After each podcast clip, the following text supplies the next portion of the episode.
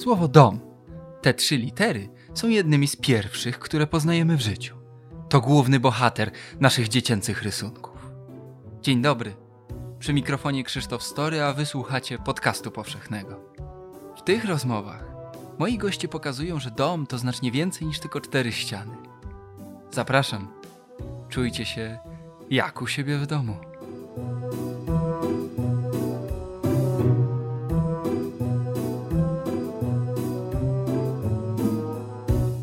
Czy mamy szansę zbudować dom poza Ziemią? Jaką rolę w eksploracji kosmosu odegrają prywatne firmy, a jaką państwowe agencje? Kiedy człowiek będzie miał szansę stanąć na Marsie? Jest ze mną Mateusz Madhara-Symczuk, programista, naukowiec, pasjonat astronautyki. Pracował w Europejskiej Agencji Kosmicznej, a obecnie współtworzy Polskie Centrum Szkolenia Astronautów. Dzień dobry. Dzień dobry, witam wszystkich. dwudziestego siódmego czerwca tysiąc dziewięćset siedemdziesiątego ósmego roku, tuż po godzinie siedemnastej z kazachskiego kosmodromu Bajkonur wystartowała rakieta Sojuz trzydzieści.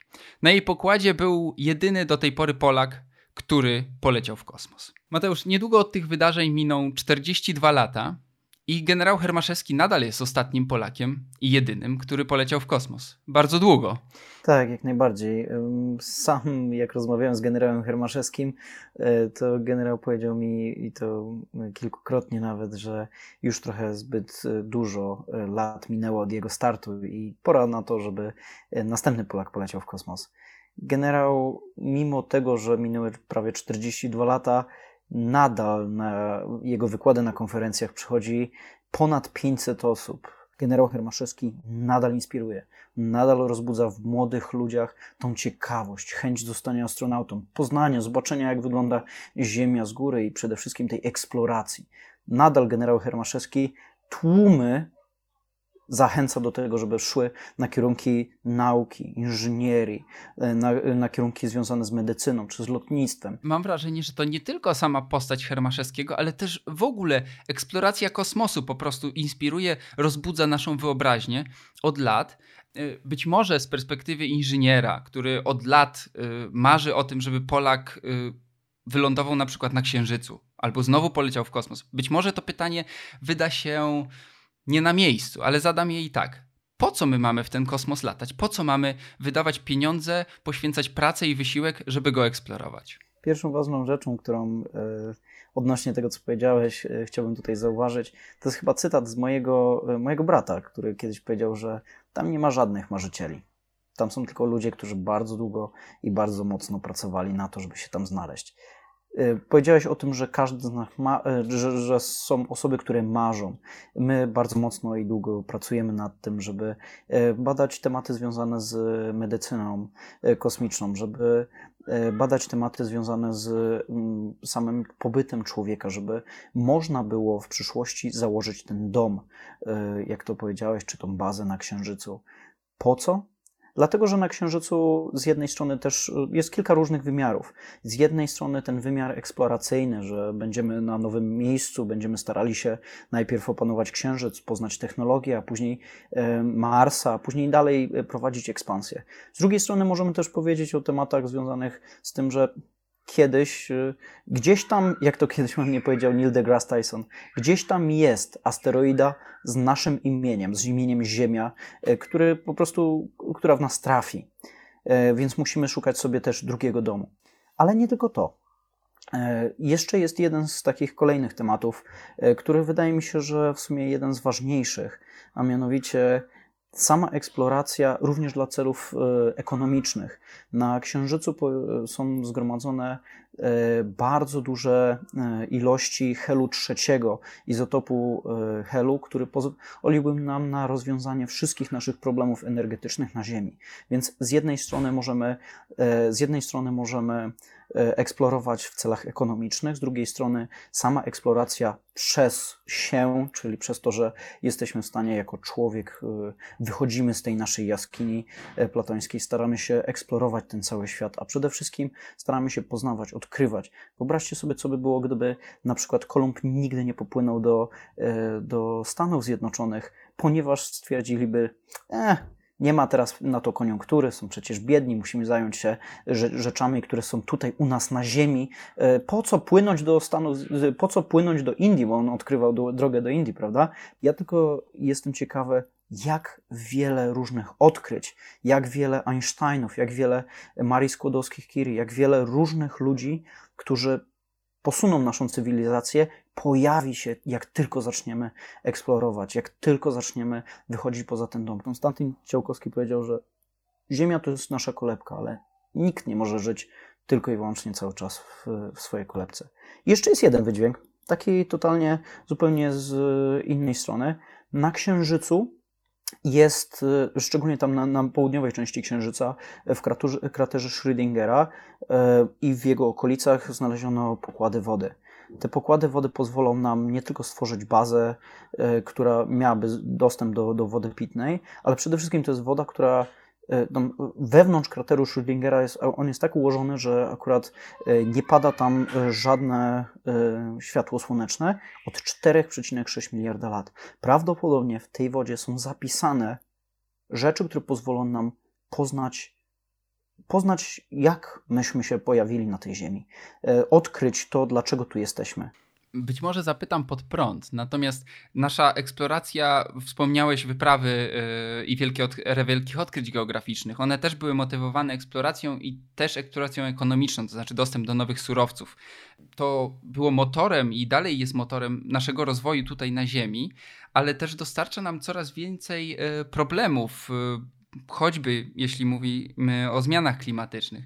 Czy nie występuje ryzyko, że w eksploracji kosmicznej yy, i eksploatacji tego kosmosu my ten kosmos też jakoś zniszczymy?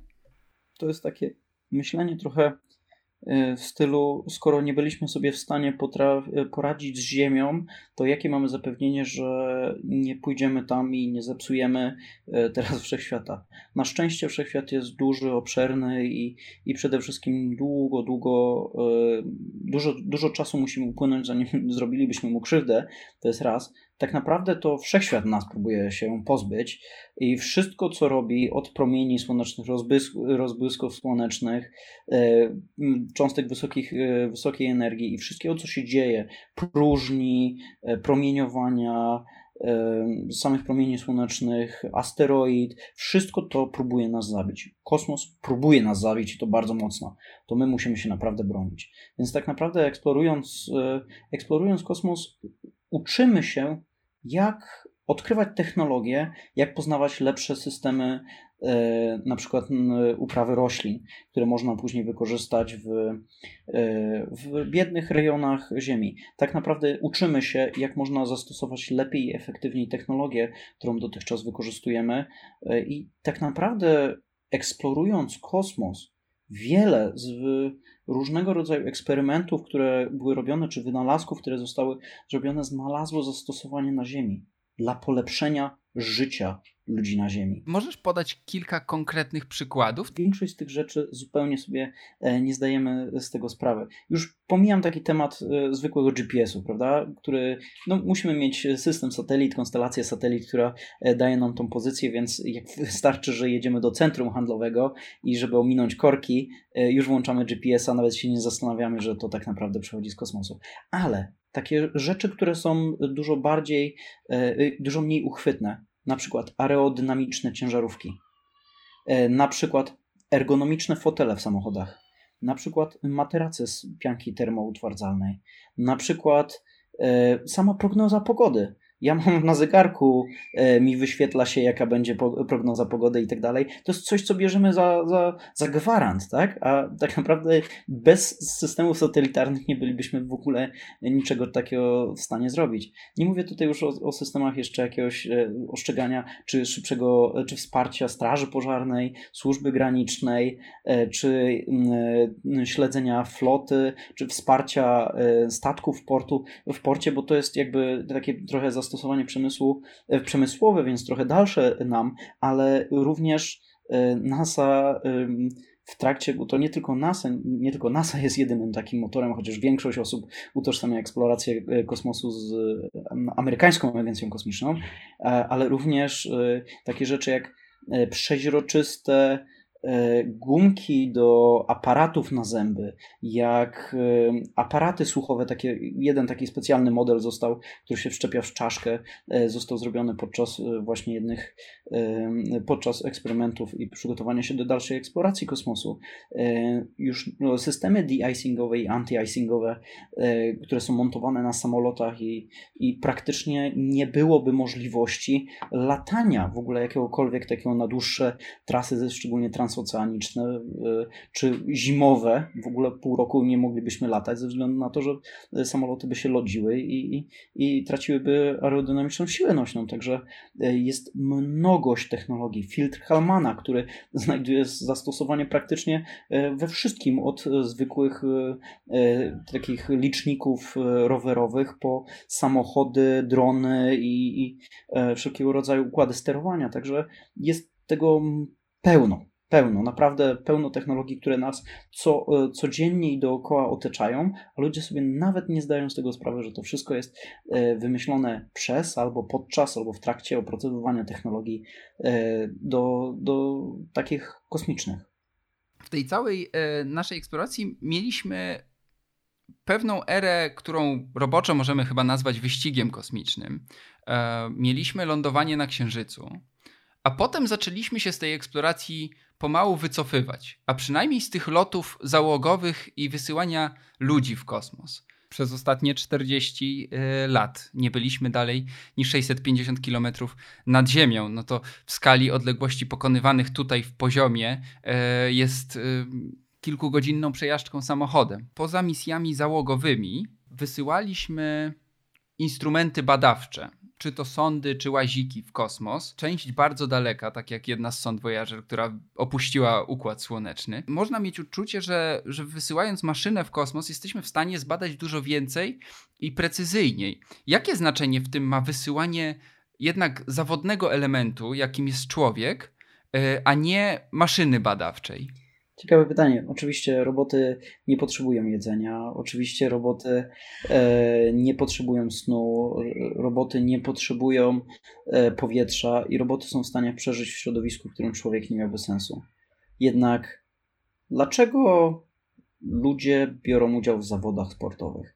Dlaczego ludzie chodzą do lasu? Przecież możesz odpalić sobie... Dlaczego podróżujesz? Przecież możesz odpalić sobie Google Street View i, i, i zobaczyć w parę miejsc. Przecież możesz sobie odpalić Google Images i zobaczyć, jak wygląda Bora Bora, czy jak wygląda Polinezja Francuska, a jednak masz takie skryte marzenie, że to też zobaczysz. To, co czyni nas człowiekiem, to jest ta eksploracja. Pojechać, zobaczyć, dotknąć, doświadczyć. To jest też to, co, to, co musimy zrobić przy... lotach kosmicznych. Podcast powszechny. Weź, słuchaj. Jeden start Space Shuttle'a, czy półtora startu Space jed, jednego wahadłowca, tak? Jednego, nie, nie projektu, tylko jednego wahadłowca. Półtora startu to było mniej więcej pieniądze, które dostał SpaceX na development całej kapsuły, całego od zera do bohatera, tak? Całej kapsuły. A Hindusi to jest w ogóle ciekawy, e, pom, e, ciekawy temat, ponieważ oni cały program załogowy za półtora miliarda dolarów chcą zrobić, e, czyli za tyle, co jeden start e, wahadłowca, tak? Start wahadłowca trochę ponad miliard kosztował, w każdym razie dolarów.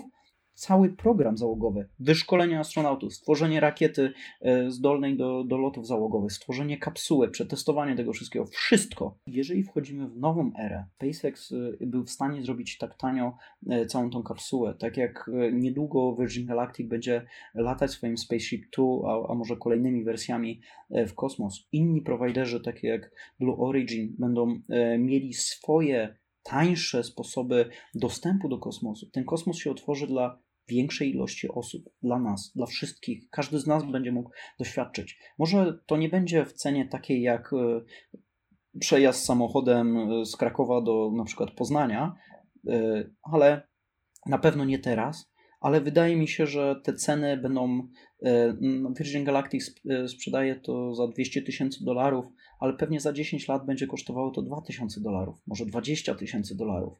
Czyli będzie to mniej lub więcej w zasięgu większości z nas, tak? Jeden będzie chciał samochód sobie troszeczkę lepszy kupić, a drugi polecieć w kosmos i jeździć trochę gorszym samochodem. Ja zdecydowanie wolałbym nawet chodzić pieszo, ale polecieć w kosmos. W każdym razie im więcej osób będzie mogło tego doświadczyć, tym więcej osób zrozumie, jak, dlaczego powinniśmy dbać o naszą Ziemię, dlaczego powinniśmy, yy, bo mamy tylko jeden dom. To się nazywa overview effect i to jest coś, takie bardzo silne y, uczucie, które, które mają y, astronauci po powrocie. Kiedyś generał Hermaszewski powiedział takie bardzo fajne, y, bardzo fajne stwierdzenie, a mianowicie ludzie, którzy lecą w kosmos, są naukowcami, inżynierami, ale wracają humanistami, którzy dostrzegli piękno naszej planety. Pamiętam wykład y, generała Hermaszewskiego, podczas którego y, mi zapadło w pamięć takie zdanie, że on z, y, z perspektywy tej kosmicznej y, nie widział granic, które myśmy sobie gdzieś tutaj na Ziemi wytyczyli, tylko widział e, jedną wielką planetę. E, wspominałeś o przyszłości, o tym, że te loty w kosmos, e, takie komercyjne, staną się coraz bardziej dostępne. Nakreślmy taką oś czasu.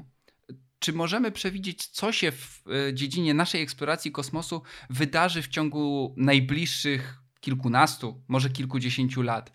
Bo pewne rzeczy już wiemy, na przykład koniec projektu Międzynarodowej Stacji Kosmicznej w dwa tysiące dwudziestym czwartym roku. Co jeszcze, czego jeszcze możemy się spodziewać? Międzynarodowa Stacja Kosmiczna została przedłużona, także do dwa tysiące trzydziestego roku jeszcze pozostanie na orbicie, także na szczęście jest to na razie jedyne nasze miejsce, gdzie mamy, ale już niedługo. W dwa tysiące dwudziestym roku no to mamy pierwsze te załogowe loty, ale już gdzie kapsuły zostały zrobione tak naprawdę przez firmy, które i te firmy biorą tutaj całą odpowiedzialność, mam na myśli SpaceXa i Boeing, ale przyszłe lata przyniosą nam niesamowicie ciekawe rzeczy. dwa tysiące dwudziesty pierwszy rok, mam nadzieję, że pojawi się tutaj test kapsuły Orion, która ma polecieć w zał- bezzałogowy lot dookoła Księżyca. W dwa tysiące dwudziestym pierwszym roku Chińczycy mają też rozpocząć budowę swojej stacji kosmicznej, własnej, i w dwa tysiące dwudziestym drugim ją za, zakończyć. I teraz ja bym chciał troszeczkę tutaj obronić lekko Chińczyków ze względu na to, że to Amerykanie nie pozwolili im brać udziału w, w I S S-ie, głównie ze względu na, na pewne embarga i politykę. Także Chińczycy musieli pójść własną drogą i ich program kosmiczny, mało osób sobie zdaje z tego sprawę, ale świetnie się rozwija.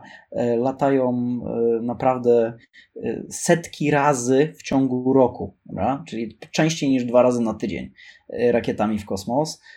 Mają łazik na Księżycu po tej drugiej stronie Księżyca, na której jeszcze nikt nigdy nie wylądował poza Chińczykami, tak naprawdę. Także ich program się świetnie rozwija. dwa tysiące dwudziesty czwarty rok, oni też przewidują, że wylądują człowiekiem, czy załogowa misja na Księżyc, także może być ciekawie. Amerykanom się to może opóźnić, ale Chińczycy nie sądzę. Myślę, że tutaj plan jakiś pięcioletni, czy coś takiego już, już ostro yy, tam, tam się grzeje, że tak powiem, zagrzewa do boju. Z kolei Rosjanie yy, planują na dwa tysiące dwudziesty ósmy powrót człowieka, czy może nie, on nigdy nie stanęli, więc nie tyle powrót, co stanięcie człowieka na, na Księżycu. dwa tysiące dwudziesty ósmy Rosjanie.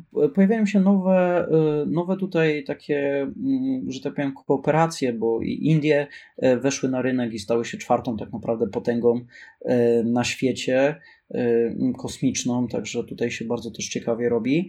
Stacja L I O P G, czyli Lunar Orbiting Platform Gateway, która teraz ze względu na to, że czas trochę ucieka Amerykanom i oni tam chcą bardzo w tym dwa tysiące dwudziestym czwartym roku wylądować, to, to pomyśleli, że może jednak nie robić tego L I O P G, tego Lunar Orbiting Platform Gateway, tej stacji dookoła Księżyca, tylko pociągnąć trochę dłużej I S S-a, a później zrobić ten, tą platformę. Zobaczymy, bo to się bardzo mocno zmienia i to się dosłownie zmienia z miesiąca na miesiąc. dwa tysiące dwudziesty ósmy to już będą regularne, przynajmniej takie są plany, że już będą regularne loty na tą stację Lunar Orbiting Platform Gateway. dwa tysiące trzydziesty rok, Europejska Agencja Kosmiczna, to jest projekt, przy którym ja gdzieś tam swoje palce miałem i gdzieś tam coś dołożyliśmy, swoją małą cegiełkę. Pomysł, żeby zacząć budować wioskę na Księżycu, czyli per- permanentną osadę, gdzie ludzie mogliby pracować i, i, i zostać. w dwa tysiące trzydziestym trzecim albo w dwa tysiące dwudziestym drugim, to jest jeszcze do sprawdzenia, tak z głowy do, dokładnie nie pamiętam, Amerykanie planują odczepić część Lunar Orbiting Platform Gateway, tej stacji kosmicznej, zrobić z niej prom i wyszczelić ją w stronę Marsa. Czyli ogólnie pomysł jest taki, że zaczną ją budować w dwa tysiące dwudziestym czwartym roku, no pewnie się teraz troszeczkę to przedłuży. W dwa tysiące dwudziestym ósmym ona będzie operacyjna. Przez pięć lat będzie, będą astronauci e, co pół roku przylatywali tam na dwa tygodnie i w międzyczasie też lądowali e, na Księżycu.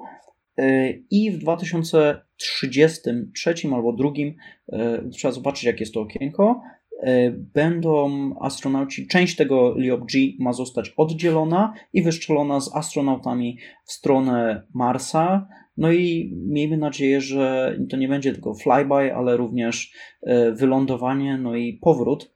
Jednakże jest dużo aspektów, które musimy jeszcze rozwiązać do tego czasu, dlatego dużo osób mówi, że ten timeline jest bardzo optymistyczny, ale mało realistyczny.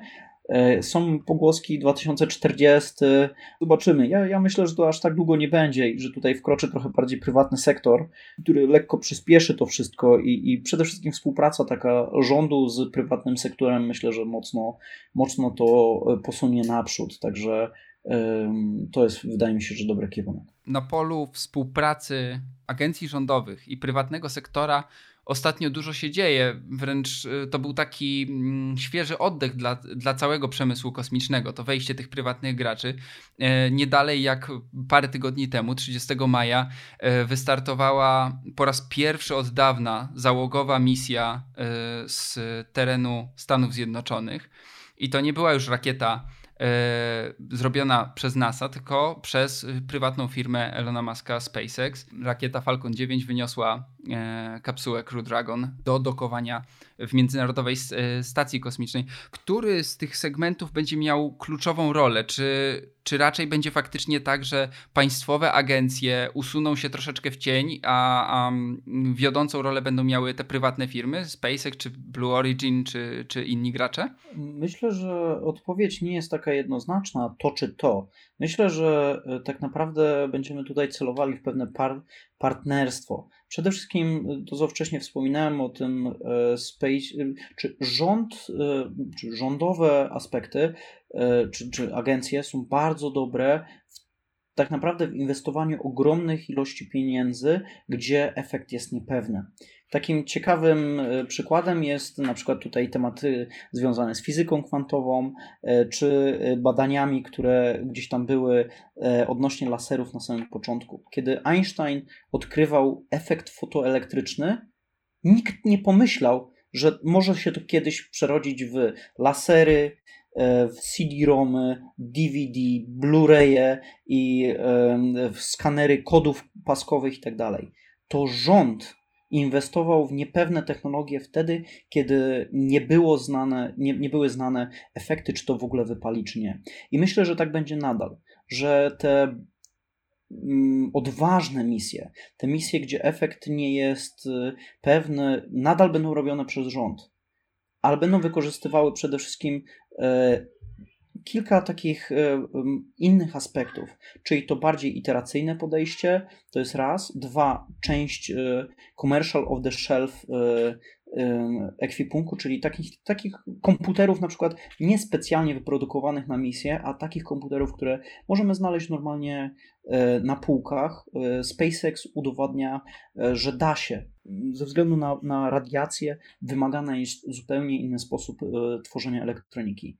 Natomiast SpaceX stwierdził, że oni może wsadzą więcej komputerów i jak się któryś zepsuje, no to mamy jeszcze kilkanaście innych. One będą głosować, który, który daje dobre wyniki, a który nie. Więc wydaje mi się, że biznes zajmie się tematyką, która jest...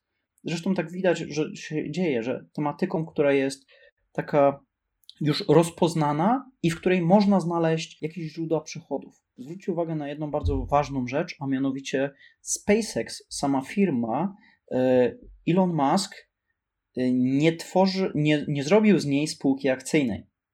Nie, nie występuje, SpaceX nie występuje na giełdzie. Dlaczego? Dlatego, że gdyby wystąpił na giełdzie albo miałby inwestorów takich większościowych, to żaden inwestor nie ryzykowałby sytuacji, gdzie ludzie mogą zginąć, gdzie nie ma żadnego przychodu. Lot na Marsa nie jest y, sytuacją, z której będziemy czerpać korzyści jeszcze przez wiele, wiele lat. To musi zrobić ktoś, to musi zrobić wizjoner, który nie będzie patrzył na koszty. To nie są inwestorzy, to nie są ludzie, którzy chcą mieć więcej pieniędzy tu na ziemi. Podcast powszechny. Weź, słuchaj. Pamiętajmy, że Rosjanie tu tak latają rutynowo, tak? Dwa razy w ciągu roku od ostatnich sześćdziesięciu lat bez przerwy, nawet częściej kiedyś latali, teraz, teraz tylko dwa razy do roku i, i praktycznie co, co strzał to trzy osoby lecą, także fajnie, że SpaceXowi się udało, ale nie zapominajmy, że inni też mają trochę sukcesu na tym i, i bardzo lubię P R SpaceXu, ale no Rosjanie tutaj są niekwestionowanymi liderami i możemy ich lubić albo nie lubić, ale na pewno musimy ich szanować za to, co mają. Większość rozmowy poświęciliśmy liderom tego, tej całej sceny kosmicznej. Skupmy się na chwilę na Polsce. Tutaj przecież też pracujesz i działasz i to nie sam. Powiedz, jak wygląda polski rynek kosmiczny? No dobra, przepraszam za to zaśmianie się, ale niestety tak wygląda polski rynek kosmiczny. Nic nie ujmując, bo mamy wspaniałych ludzi, którzy próbują zrobić biznesy. Firma Space Forest, którzy robią rakietę i ona leci na kilkanaście kilometrów i mają technologię i za parę lat polecą na sto kilometrów i osiągną. Oczywiście jesteśmy bardzo daleko za Amerykanami, Rosjanami, Hindusami i coraz większą ilością krajów, ale to nawet nie o to chodzi, nawet za Nową Zelandią, tylko oni mają cały czas problemy.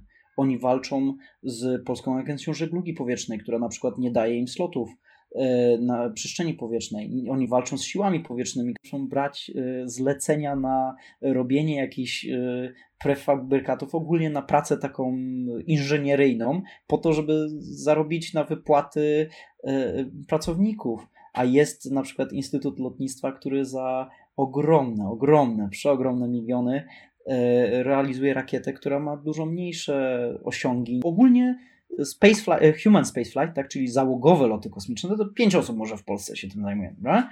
Także tutaj ten temat, o ile jeszcze jakoś tam ktoś jakąś robi śrubkę do rakiety, ktoś tam może sam próbuje jakąś rakietę zrobić, ktoś tam może jakieś inne aspekty jakichś systemów optycznych, tudzież jakieś lasery czy coś, to mamy tutaj prężną tą inżynierię, tę tematykę inżynierii kosmicznej, mamy dość prężną, tak? Astronika zrobiła na przykład penetrator Kret, który wylądował na na Marsie jako subkontraktor D L R, czyli niemieckiej agencji kosmicznej, który robił to dla NASA.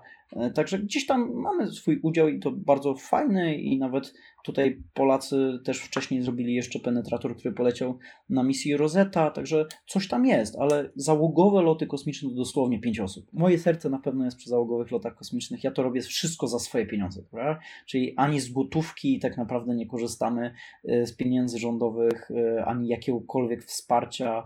Wszystkie setki tysięcy złotych, które myśmy wydali na te projekty, to są projekty, które tak naprawdę zarobiłem informatyką. Współpracuję teraz z Amerykanami, co jest bardzo smutne, bo mógłbym rozwijać polską tutaj myśl, a Amerykanie po prostu z otwartymi rękami. To współpracujemy też z Uniwersytetem Jagiellońskim, z Wydziałem Medycyny Katastrof i, i stworzyliśmy taką deskę do resuscytacji krążeniowo-oddechowej oraz zaawansowanych zabiegów takich jak intubacja, czy wkłucia doszpikowe, czy dożylnie w mikrograwitacji. I testowaliśmy już to pod wodą, testowaliśmy to już w systemie podwieszanym, teraz pracujemy nad lotami parabolicznymi. Jak rozmawiam gdziekolwiek z Polakami, to po co, do czego, w ogóle bez sensu i tak dalej.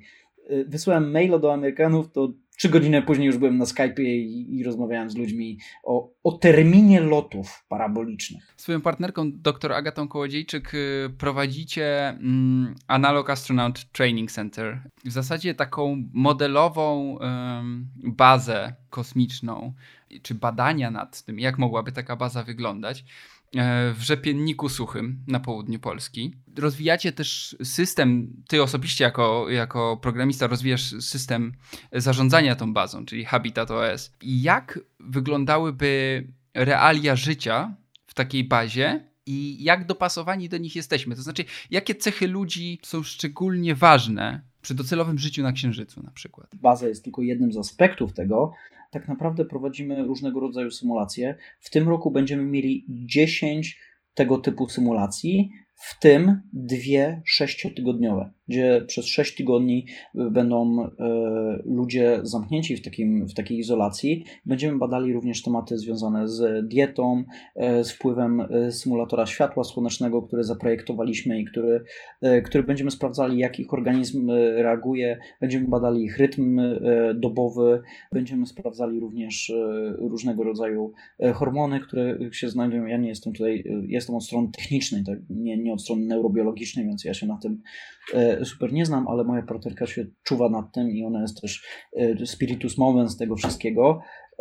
Mnie bardzo interesują tematy związane z danymi, z połączeniem tak naprawdę medycznych aspektów, i, czyli danych od ludzi, sposobem monitoringu, biomonitoringu, który można później wykorzystać na przykład dla osób starszych czy coś takiego, ale również smart buildingu i budynku, który mamy na przykład bardzo dużą ilość sensorów, mamy również sensory takie, które pozwalają nam naśledzić interakcje między ludźmi i na przykład z, na podstawie głosu, ale nie tego, co mówią, bo tego nie zbieramy, tylko zbieramy natężenie głosu i różne parametry. Jesteśmy w stanie zobaczyć, że na przykład ktoś unosi głos, albo, albo zmienia się jego charakterystyka, albo, albo zmienia się częstotliwość tego głosu. Jesteśmy w stanie prześledzić, jakie są interakcje pomiędzy tymi dwoma osobami. Czyli na przykład jesteście w stanie wykryć kłótnię, jakiś potencjalny konflikt? To jest właśnie to, co próbujemy zrobić, czyli wykrywać kłótnię i budynek, A, a raczej algorytmy, to jest to, nad czym ja pracuję, tak? Czyli algorytmy uczenia maszynowego starają się zrozumieć, że na przykład pewien konflikt się zaognia, tak? Pomiędzy dwoma osobami. On jest zupełnie inny, na przykład jeżeli te dyskusje są prowadzone w kuchni albo na osobności, a kiedy wchodzi trzecia osoba, to zdecydowanie ta socjodynamika się totalnie odwraca, zmienia. I, I ten budynek jest w stanie, że tak powiem, wykrywać takie zaognienia sytuacji i przede wszystkim na przykład zacząć sterować systemami takimi jak temperatura, wilgotność, naświetleniem, długością doby, dostosowaniem na przykład harmonogramu rozkładu zajęć do tego, żeby starać się starać się te konflikty w jakiś sposób minimalizować. Starać się nie przydzielać zadań dla tych osób w podobnych pomieszczeniach, żeby tam trochę uspokoić atmosferę, może spowodować, że wydłużymy troszeczkę noce, żeby ci ludzie się lepiej wysypiali, jak się będą lepiej wysypiali, no to może w nocy troszeczkę zimniej, to budynek, tak? To, to, to komputer steruje i sam próbuje wymyślić, jak można zrobić na podstawie obserwacji i obserwacji później tego, co się zmieniło, czyli czy konflikt się zaognił, czy nie, próbuje sam dojść do wniosku, co jest. Podcast powszechny. Weź, słuchaj. Pytałeś się o to, jacy ludzie i jak wygląda taka izolacja. Sam byłem w trzech takich misjach izolacyjnych, a organizowałem już chyba osiem, jeżeli się nie mylę. Budowanie zespołu do takich misji, a później, bo to, co my tutaj tworzymy, no to ja, ja, ja nie jestem w, w pozycji do tego, żeby stworzyć modelowych astronautów, którzy polecą na Marsa. Więc to nie jest jakby mój zasięg. Mnie, mnie bardziej interesuje tutaj technologia, ale uczymy się wielu różnych rzeczy. Uczymy się na przykład, jak, miesza, jak można, a jak nie można mieszać kultur, jak można, a nie można mieszać religii, coś, co, o czym bardzo mało osób, ma, mało osób sobie zdaje z tego sprawę, ale mieliśmy misję. Ogólnie tak, my jest, mamy bardzo pozytywne wyniki, ale z takiego samego rozkładu w Stanach Zjednoczonych już się na przykład nie udało. Mieliśmy dowódcę, dziewczynę i w zespole był chłopak, który był muzułmaninem. I na przykład u nas nie było z tym żadnego problemu, ale w Stanach Zjednoczonych musieli go usunąć ze względu na cały czas podważanie kompetencji i po prostu w tej kulturze bardzo mocno zakorzenione jest to, że, że inny stosunek zupełnie do kobiet. To jest coś, czego my się też uczymy podczas realizacji takich misji. To też jest chyba właściwa kolejność, żeby symulować problemy tutaj i tutaj szukać rozwiązań, zanim faktycznie znajdziemy się z tym problemem na Marsie. Mam do ciebie pytanie. Gdybym chciał, gdybym zechciał dzisiaj zostać astronautą, polskim, pierwszym po generale Hermaszewskim, co ja mam w zasadzie robić teraz? Kim, kim mam się stać? Czego mam się uczyć? E, jakie umiejętności muszę mieć? A może coś mnie wyklucza zdrowotnie? Co mam zrobić, żeby polecieć w kosmos nie tak turystycznie, tylko jako faktycznie astronauta czy badacz? Zresztą zapłacisz osiemdziesiąt milionów dolarów i, i w sumie cię yy, i polecisz, nie? Yy, Amerykanie, to, to z Rosjanami. Yy, Amerykanie z Axiom Space, bo ja dostałem kiedyś yy, wycenę, bo, bo był taki pomysł. Yy, polski rząd się do mnie zwrócił.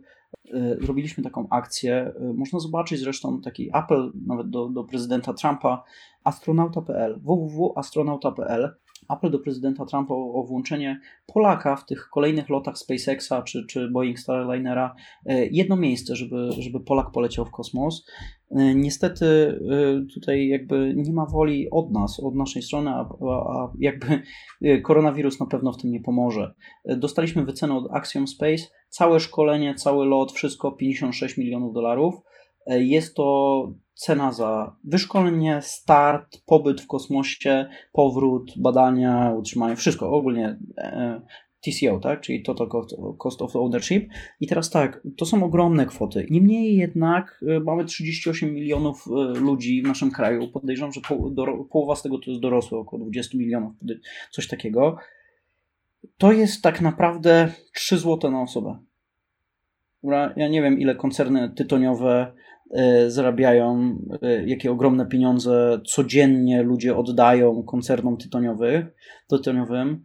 Wiem tylko tyle, że za cenę jednego piwa, bezalkoholowego oczywiście, można by było mieć Polaka w kosmosie, który przez kolejne czterdzieści dwa lata przyciągałby na każdym swoim wykładzie po pięćset dzieciaków. W Stanach Zjednoczonych, kiedy Amerykanie, kiedy Amerykanie stawali na Księżycu, sześćdziesiąt procent studentów szło na kierunki techniczne.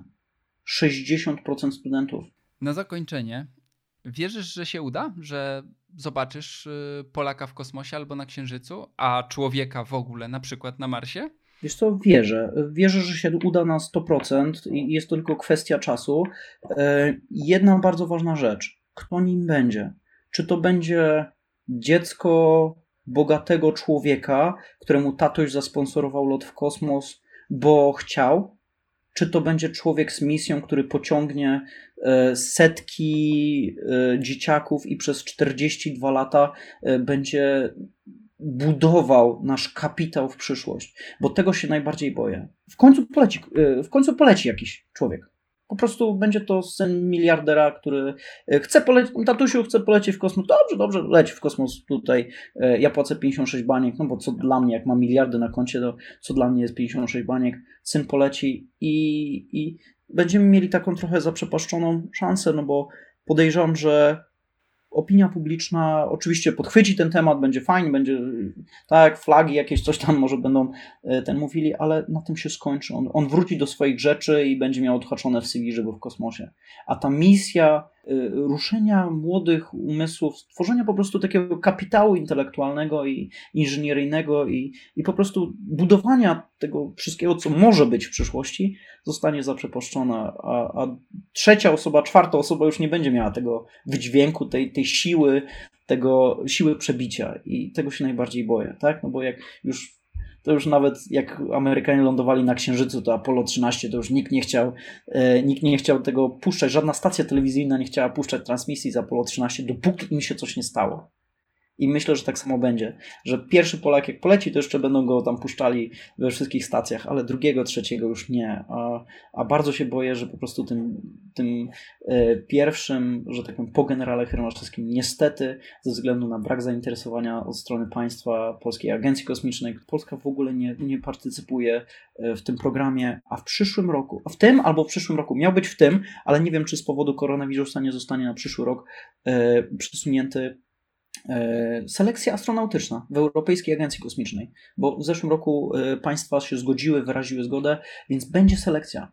Ta selekcja ostatnia była w dwa tysiące dziewiątym roku i średnio jest co około jedenaście lat. Także mamy niesamowitą szansę do tego, żeby mieć Polaka jako astronautę, żeby mieć człowieka, który będzie miał misję do budowania kapitału intelektualnego naszego kraju i Polska nie, nie kontrybuje do human spaceflightu, ale jest szansa, bo, yy, bo Anglicy też nie kontrybuowali. Dopóki Tim Peake nie został wybrany, w sensie przez Europejską Agencję Kosmiczną, i wtedy poszło oficjalne pismo do rządu. Czy zaczniecie kontrybuować, jeżeli Tim Peake będzie astronautą? I wtedy rząd stwierdził, że ma to wartość, że jest to ważne. I wiecie, jak to się skończyło? Tim Peake wydał chyba trzy czy cztery książki, teraz czwartą chyba wydaje. Jest jednym z najbardziej aktywnych astronautów, jeździ po przedszkolach, szkołach, rozpowiada wszędzie, opowiada, wszędzie jest obecny w social media i działa bardzo aktywnie i inspiruje do tego, żeby Wielka Brytania miała kolejnego astronautę, do tego, żeby dzieciaki bardziej robiły. Tego bym bardzo chciał, żeby Polka, Polska też miała. Kolejnego astronautę, ale nie astronautę, który poleci za swoje pieniądze, tylko astronautę z misją. Z misją budowania kapitału intelektualnego naszego kraju. Miejmy nadzieję na właśnie taki scenariusz optymistyczny, jak opisałeś. I myślę, że z tą nadzieją możemy tak na koniec zadedykować tę rozmowę generałowi Hermaszewskiemu, jako że on był pierwszym który, człowiekiem w Polsce, który wypełnił, myślę, w całości ten scenariusz i budowanie tego kapitału. Dziękuję Ci bardzo za rozmowę, Mateusz. I do usłyszenia. Do usłyszenia. To była kolejna odsłona podcastu powszechnego. Ja nazywam się Krzysztof Story i dziękuję Ci za to spotkanie. Do usłyszenia. Jeśli słuchają nas Państwo w Spotify albo w Apple Podcast, zasubskrybujcie nasz kanał. Jesteśmy też w Google Podcast i w aplikacji Lekton oraz na w w w kropka tygodnik powszechny kropka p l slash podcast. Towarzyszyła nam dzisiaj muzyka Aleksandra Nakarady. Utwór Foam Rubber pochodzi z serwisu Film Music kropka i o.